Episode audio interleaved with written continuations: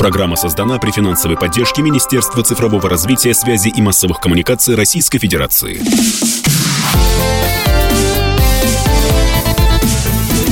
Доброволец.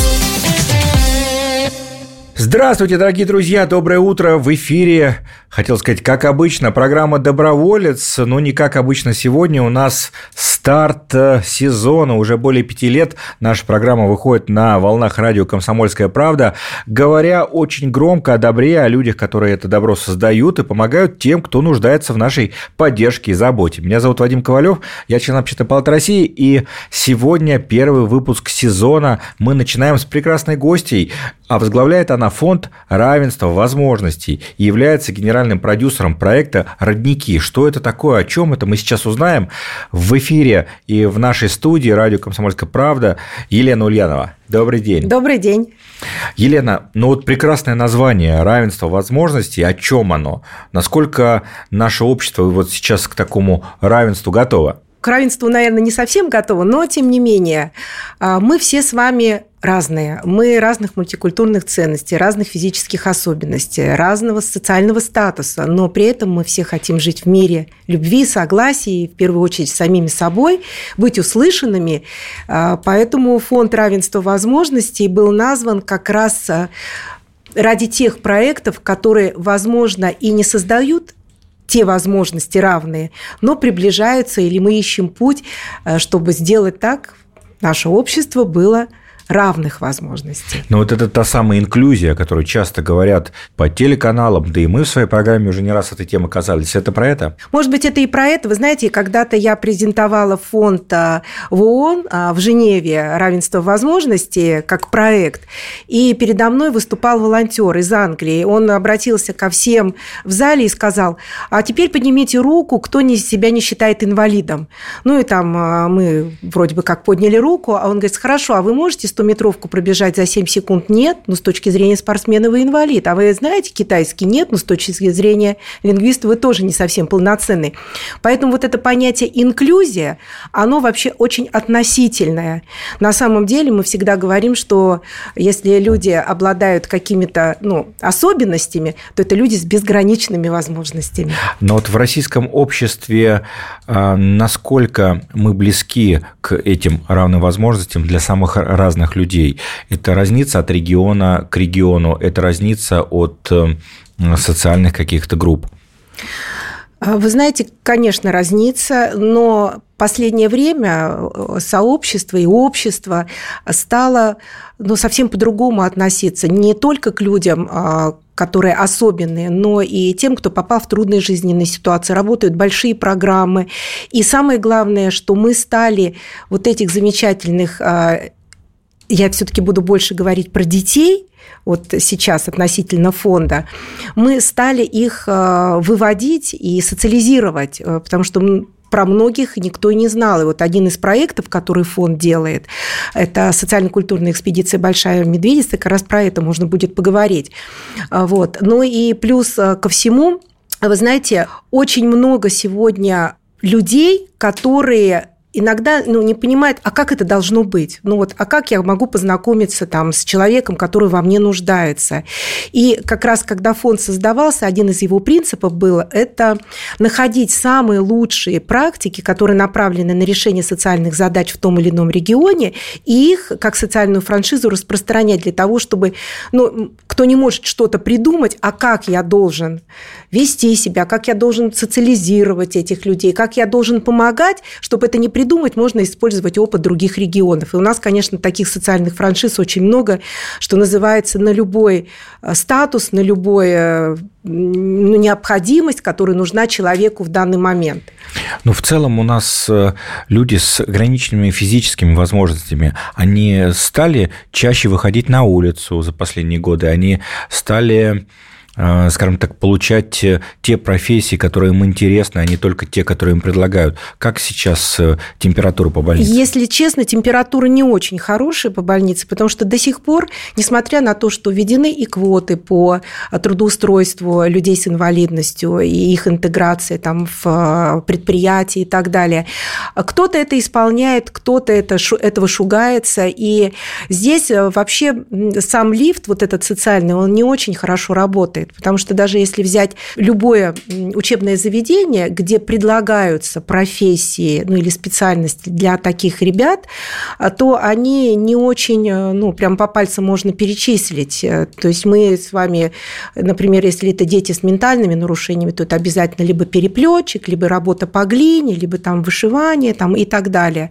Если говорить о каких-то интеллектуальных профессиях, на самом деле а, если говорить, например, там, о детях с аутизмом, то среди них там, 90% это дети с, вообще с высочайшим IQ, да, они э, вон, в Силиконовой долине наших аутистов там 90%, потому что дети, которые не могут реализоваться, ну, например, в обычной жизни и которые имеют абсолютно иной склад ума, они проявляют себя в профессиях либо в каких-то э, там своих качествах очень достойно. И нам бы еще этому поучиться. Ну вот еще часто говорят, что а, люди с особенностями сами не готовы выходить на рынок труда, да, выходить за пределы квартиры. И это одна из проблем, почему у нас не так много людей с инвалидностью трудоустроены, например.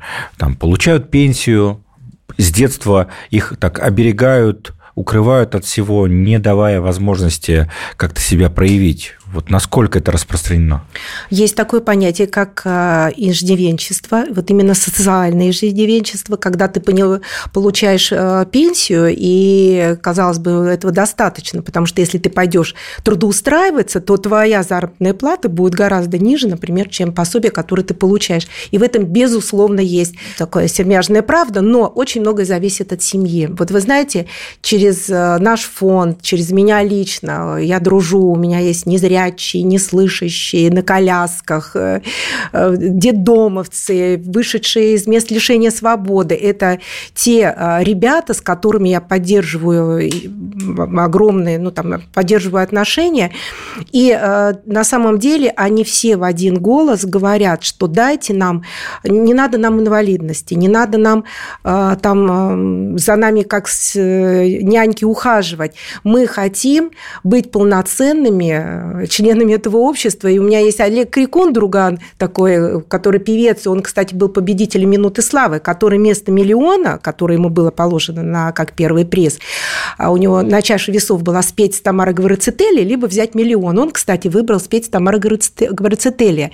Это о чем говорит? Что а, люди, которые сосредоточены на то, чтобы приносить в том числе э, в, в этой жизни, нести себя, они как раз другие. Очень много зависит от семьи. Как Очень вы много. в эту тему попали? Как вы, вы вообще это как вы связались с этой темой?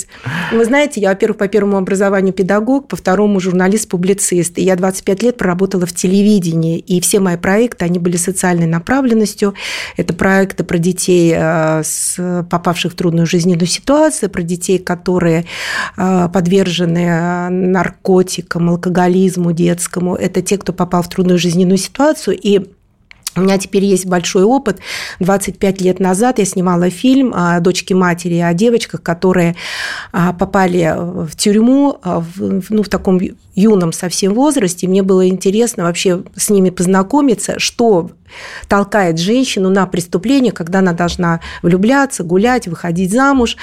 И я сделала фильм на основе дневника одной из девочек, а, ее зовут Алевтина, и у нее было очень тяжелое э, преступление, 12 а, лет, когда мы с ней встретились, она практически уже 5 лет э, была в женской колонии, и по окончании фильма я добилась ее освобождения. То есть девочка была настолько на основе дневника был снят фильм, и мы с ней, а, я взяла поручительство, она пришла в мою семью, она жила у меня больше года, она поступила в институт, я ее привела на телевидение, она закончила затем бизнес-академию, сейчас она живет в Австралии, родила двоих детей и запустила хэштег а, «Делай как Езе». Меня все мои ученики называют не Елена Захаровна, зовут Езе.